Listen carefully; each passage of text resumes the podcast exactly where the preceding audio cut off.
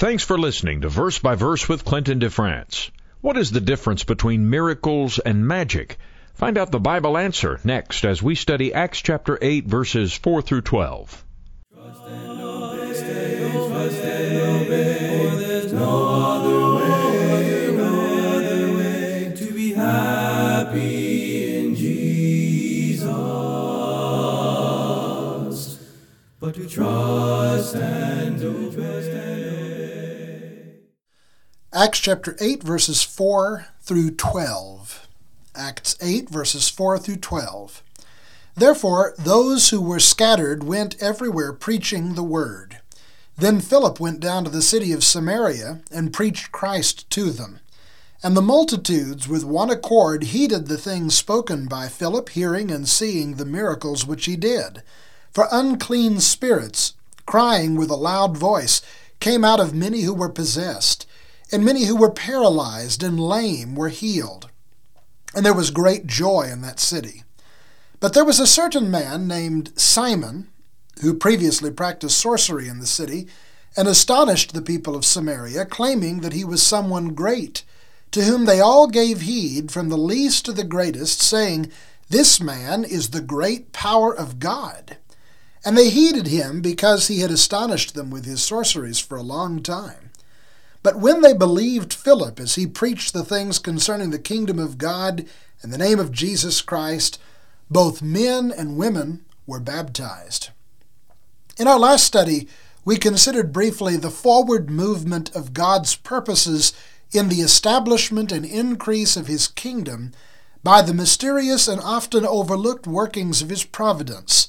Brother Stephen was murdered, but in his death he manifests the most amazing and powerful transformation into the image of Christ ever before seen. To the world, it appeared that evil had won, but to the enlightened observer, it was a victory for God. Next is an outgrowth of the murder of Stephen. Saul of Tarsus, who was present and active in Stephen's assassination, began a full scale assault on the other Hellenistic Christians in Jerusalem and one with such burning intensity that none who remained in the city would escape with their faith and their lives, so they fled. But through that persecution, Acts 8 and verse 4 says, those who were scattered went everywhere preaching the word. To the world it looked like evil had won, but to the enlightened observer it was a victory for God. Before his crucifixion, in Matthew 24, verses 1 through 36, and its parallel accounts in Mark and Luke, Jesus had charted out the future of Jerusalem by the spirit of prophecy. He predicted the city's fall and utter annihilation by the Romans in uh, AD 70 under General Titus.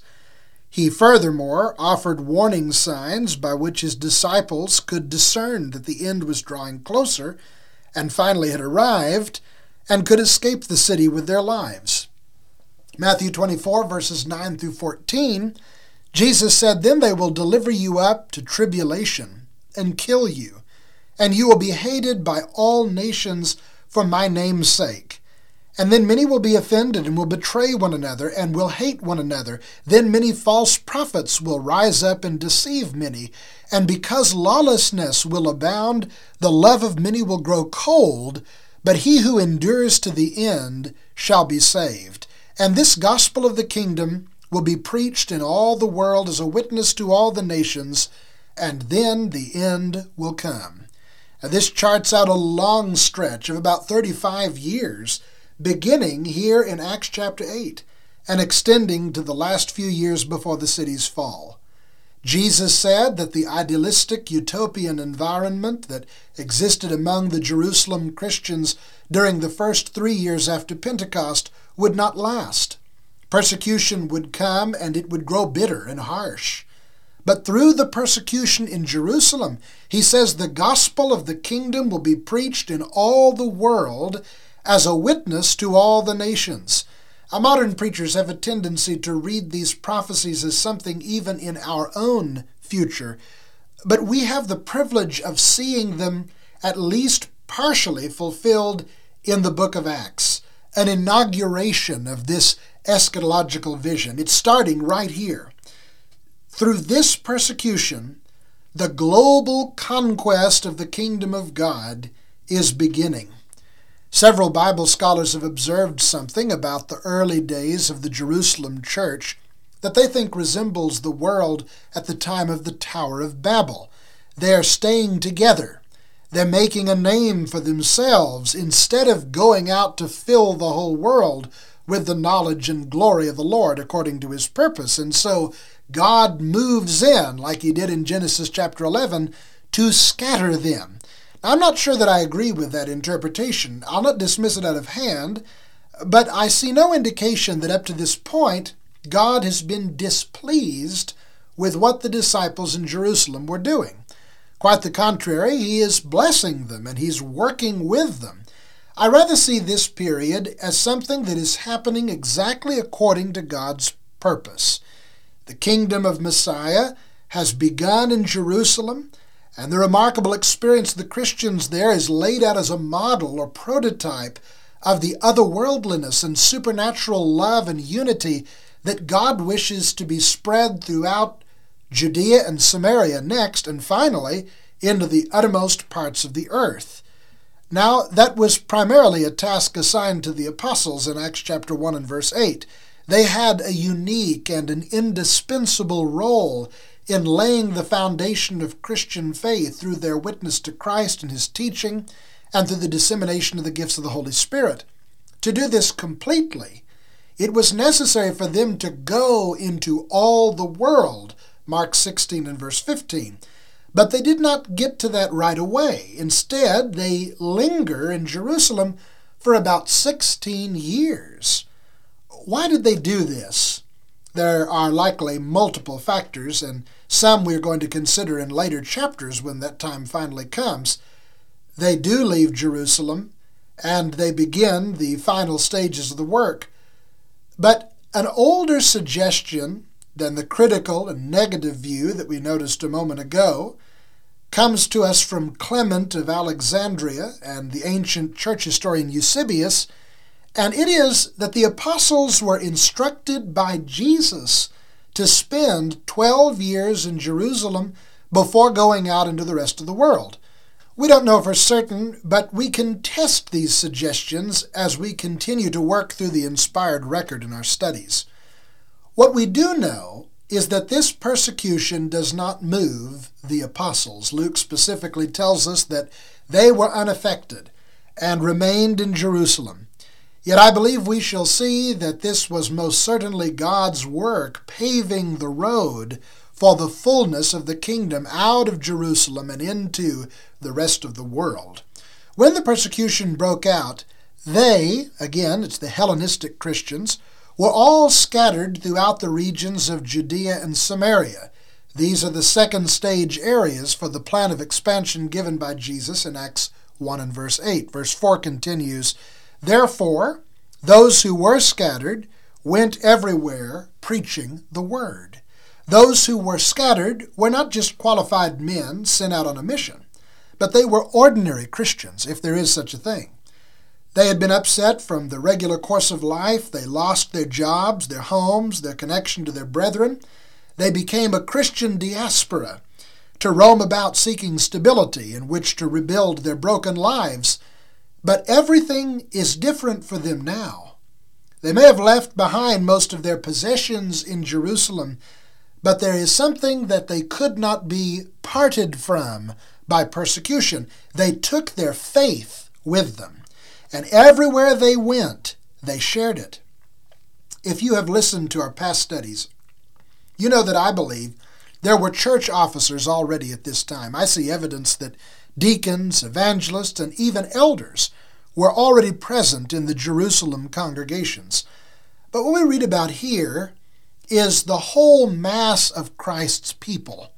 And we see that the growth of the kingdom of Jesus is not simply a task assigned to preachers, but it is an essential aspect of the Christian life that is not removed by even the most difficult and troublous circumstances. Preaching the Word doesn't mean that they were writing sermons and climbing into pulpits. It means they were sharing the gospel, the good news of Jesus Christ, making converts to Christ, and explaining what they had learned from the apostles regarding the new life in the last days according to Jesus' authority.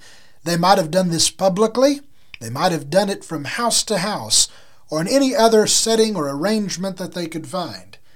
One of these disciples was an officer of the church. When we meet Philip, he is ordained a deacon, along with Stephen. And it seems that Stephen moved out of the deaconate even before the persecution and became something more like what the Bible calls an evangelist. We know that Philip is an evangelist because the Bible explicitly applies that title to him in Acts 21 and verse 8. When did he transition from deacon to evangelist? We don't know. It might have resulted from the persecution. Likely the congregation where he served had disbanded and its members had fled to other places. But regardless, we see him now going about and preaching the gospel. Verse 5 Then Philip went down to the city of Samaria and preached Christ to them. There are two things in this verse that are vitally important where Philip went and what Philip preached. The city of Samaria was the old capital of this infamous region in the northern part of Palestine between Judea and Galilee. Shechem was in the southern part of the region, and Samaria was high in the northeast. It had been renamed Sebaste after Caesar Augustus by Herod, who fortified the city when it was awarded to him by the Romans. Some manuscripts say that Philip went to a city, and scholars who favor that reading suppose that it was Shechem, but the better support seems to be in favor of the city, which would be Sebaste or Samaria. Whichever city it was, it was in the region of Samaria uh, and populated by the Samaritan people, which was an interesting choice for Philip. While it is true that Jesus had instructed that Samaria be included in Christian evangelization, he said the same thing about the Gentiles, and yet the Jewish disciples had a very difficult time accepting that. So for Philip to willingly take Christ to Samaria is a very interesting thing.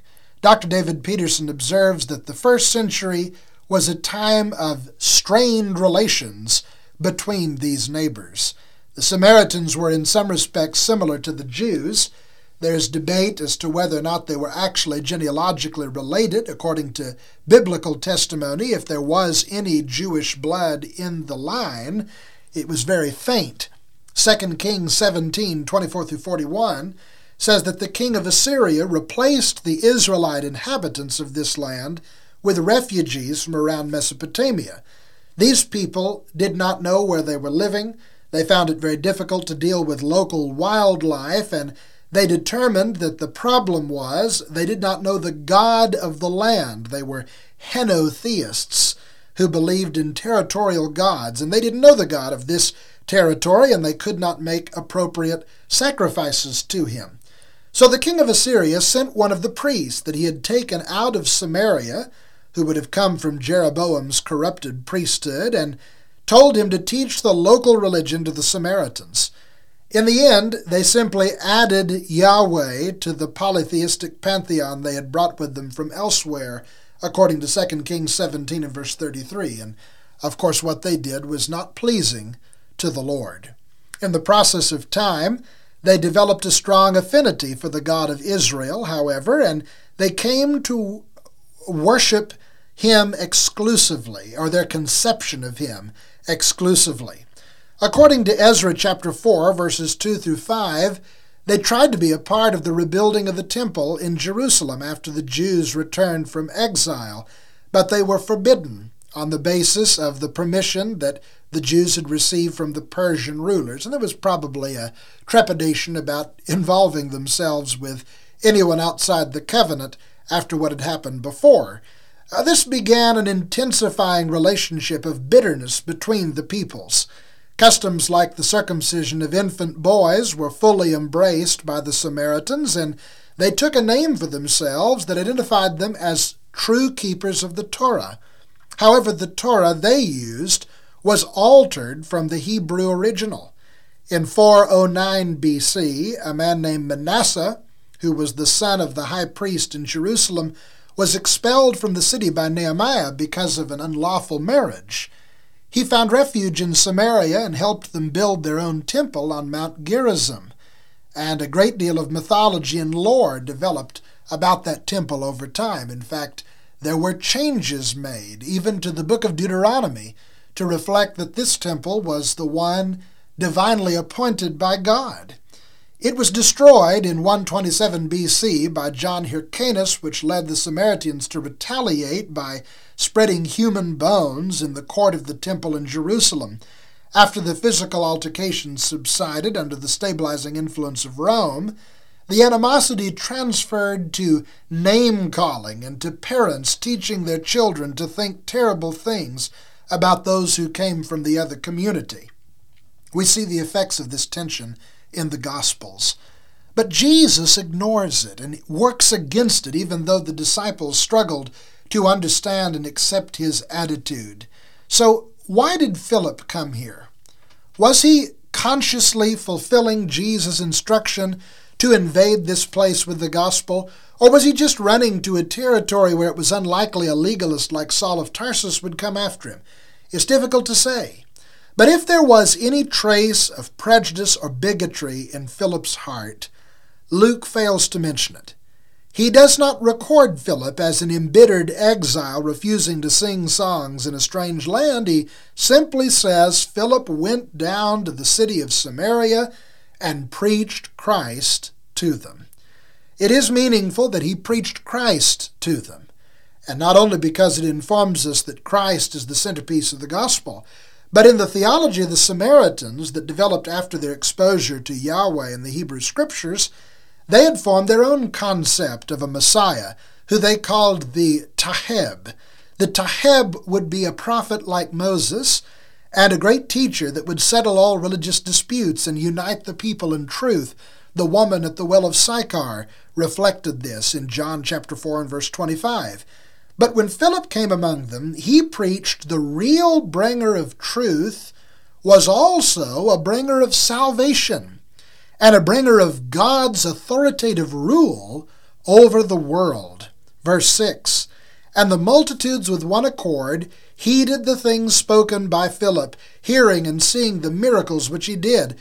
For unclean spirits, crying with a loud voice, came out of many who were possessed, and many who were paralyzed and lame were healed, and there was great joy in that city. We need to put these events in the proper order. Luke explains the relationship between the people heeding the things spoken by Philip and seeing the miracles that he did, that they responded to his preaching because the miracles convinced them that he was a true messenger of God. However, the logical and chronological sequence would be that Philip preached Christ, he worked miracles, the people were convinced by the miracles to give careful attention to the things Philip preached and to respond to them. There's an action implied in that term. And then, as a consequence of their responding to Philip's preaching about Christ, there was great joy in the city. We definitely need to have this order of things etched into our minds because it represents a pattern that every case of conversion in the book of Acts will follow meticulously. Preaching leads to acceptance or faith, and faith leads to an obedient response, and great joy follows the obedient response. Verses 9 through 11. But there was a certain man called Simon, who previously practiced sorcery in the city and astonished the people of Samaria, claiming that he was someone great, to whom they all gave heed, from the least to the greatest, saying, This man is the great power of God. And they heeded him because he had astonished them with his sorceries for a long time. We'll discuss Simon and the information given about him more in our next study, but I want to consider the reason for his introduction here. Simon was a sorcerer or a magician, and his works are brought into the narrative in contrast to the miracles worked by the power of the risen Lord Jesus. Two questions naturally arise from this text. First, what is sorcery? And second, how did Simon's sorceries differ from the miracles worked by Philip? Sorcery is mentioned in both the Old and New Testaments and it is consistently condemned by God in the strongest possible terms. Under the old system, a person who practiced it was put to death. Exodus 22:18, Leviticus 19:27 and other examples as well. In the teachings of the apostles, sorcery is called a work of the flesh that will result in exclusion from the kingdom of heaven and eternal retribution in hell. Galatians 5:19 through 21, Revelation 21:8. The most detailed description of sorcerous practices is from Deuteronomy 18 verses 10 through 11 and Essentially, it embraces different forms of astrology and efforts to communicate with the dead and to manipulate the otherwise unmanipulatable natural order of the world for personal gain out of worldly, carnal, selfish motives. All things in the Scripture considered, I believe the Bible teaches that sorcery is a deceptive work rather than a supernatural but demonic work. It is what we call uh, legerdemain or sleight of hand trickery, but particularly when done not simply to entertain, but under the pretense of expressing real supernatural power. I do not believe that the devil has the ability to work miracles or to enable human beings to work miracles. As Nicodemus expressed to Jesus, the conviction of the righteous and well informed in truth has always been that no one can do the signs that Jesus and his apostles did unless God is with him. John chapter 3 and verse 2. Now one may ask, why then was there such a harsh punishment against sorcerers? Of course, the simple answer could be that God is truth and hates those who promote lies and falsehoods. But in this case, I think there's something especially wicked about this lie that makes it especially heinous to God. Sorcery represents an effort to replace God with human strength and wisdom. You might call it a living expression of idolatry. And it furthermore represents an idea or an effort to normalize those things that God uses as a witness to Himself so that they are no longer so impressive especially in seasons when miraculous manifestations of divine power are not taking place, superstition always detracts from the glory of Christ. We've seen it in the New Age movement and in its heirs that promote various forms of occult mysticism. We see it in paganism all over the world. In the end, it is always the same. Christ is degraded and man is exalted. And this kind of thing has no place in the kingdom of God. It is counteractive to the kingdom's purposes. But consider what happened when the real power of God was put on display alongside the fakery and charlatanry of the devil's people. Immediately, those who had been astonished and given heed to the sorcerer turned from him to the real power of God. True miracles outshine magic like the sun outshines a flashlight. Several years ago, there was a young Jewish man named Danny Korem who had become an accomplished sleight of hand magician and a journalist, and he made a name for himself by exposing modern day sorcerers. Uh, his exceptional insight into the tricks of the trade enabled him to see what others had missed, and he demonstrated the fraudulency of people who claim to be psychics and to speak with the dead and things of that sort of a nature. After hearing a Christian evangelist, Korem decided that he would expose the fraudulent miracles of Jesus and the apostles as well. He applied his investigative powers to each aspect of the biblical record, and after a thoughtful examination, he became a Christian and has written two excellent works, uh, The Fakers and a book called Powers, that help to explain the factual differences between the two true miracles of primitive Christianity and deceptive magic as practiced throughout history and in the modern world. Verse 12 But when they believed Philip as he preached the things concerning the kingdom of God and the name of Jesus Christ, both men and women were baptized. What did Philip preach? He preached the things concerning the kingdom of God, the very things Jesus had discussed during the forty days between his resurrection and ascension into glory, the very theme of the book of Acts. The last days are here, the final age of God's work in the world when sin and Satan are being defeated and will be increasingly defeated, and all things will be restored to God's perfect order. And the message of the kingdom cannot be shared apart from the message of the name of Jesus Christ. The name of Jesus embraces his glorious works and his glorious nature, from which his absolute authority derives. And when these things were believed, the Bible says both men and women were baptized. The last 12 verses of Mark are acted out in the book of Acts again and again.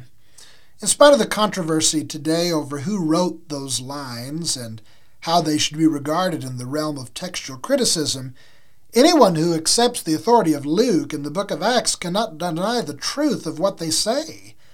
They record Jesus' great commission to the apostles in these words Mark 16, 15 through 16 Go into all the world and preach the gospel to every creature. He that believes and is baptized shall be saved. Now, remember the sequence of conversion we saw earlier in this same reading. Preaching leads to acceptance or faith or belief. Belief leads to an obedient response, giving heed to that which is said, and great joy follows the obedient response. The obedient response of the gospel is to repent and be baptized in the name of Jesus Christ for the remission of sins. We see it first on the day of Pentecost in Acts 2:38. We see it still in Samaria. We will see it throughout the whole book and throughout the whole world. This is God's plan for the salvation of the lost and the increase of his kingdom. The preaching of the gospel, belief on that preaching, and baptism for the forgiveness of sins. Thanks again for listening. Please subscribe to keep up with our weekly releases as we continue through the scriptures together. Verse by Verse is brought to you by the 11th Street Church of Christ in Tulsa, Oklahoma. You can contact us at tulsachurchofchrist at gmail.com or visit tulsachurchofchrist.com. When we walk with the Lord, when we walk with the Lord, in the light of His word, in the light of His word, what a glory He sheds on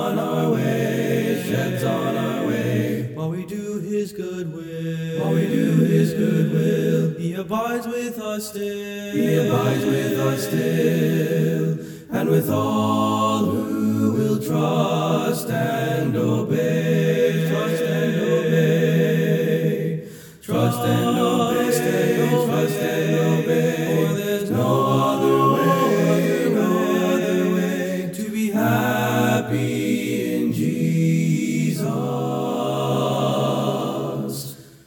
trust and obey.